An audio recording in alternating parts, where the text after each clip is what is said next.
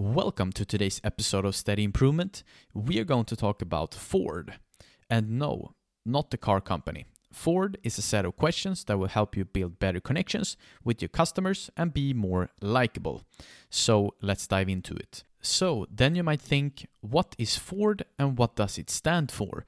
F stands for family and friends, O stands for occupation, R stands for recreation, and D stands for dreams. Think family, occupation, recreation, and dreams. It's a great set of topics to ask your customer about if you want to get to know them on a deeper level, to get more personal. Now let's go through them one by one. Family and friends. Where are you originally from? How's the family? What is your son doing? When does your daughter graduate? Oh, you went skiing with the Carols. How are they doing? Then we have the next one occupation. What do you do during the day? How's business? What business are you in? How is everything at work? What do you work with? Then we have the next one recreation. What are you doing for fun? Did you go to the game last weekend? What trips do you have planned? Are you spending much time at your second home? How's your golf? Then we have the last one, which is dreams. What are you dreaming of doing in the future? If I could give you a magic wand, how would you like your future to be?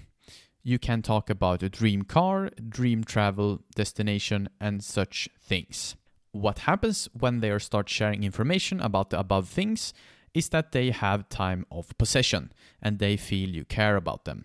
When you're asking the Ford questions, you want to be totally present and focused on your customer picking up on the subtle and hidden nuances.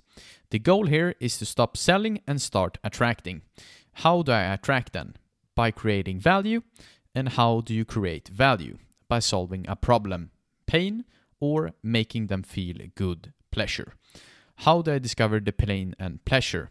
By asking the Ford questions and listening for a change, then offer a solution to their pain and pleasure stop selling, and start solving.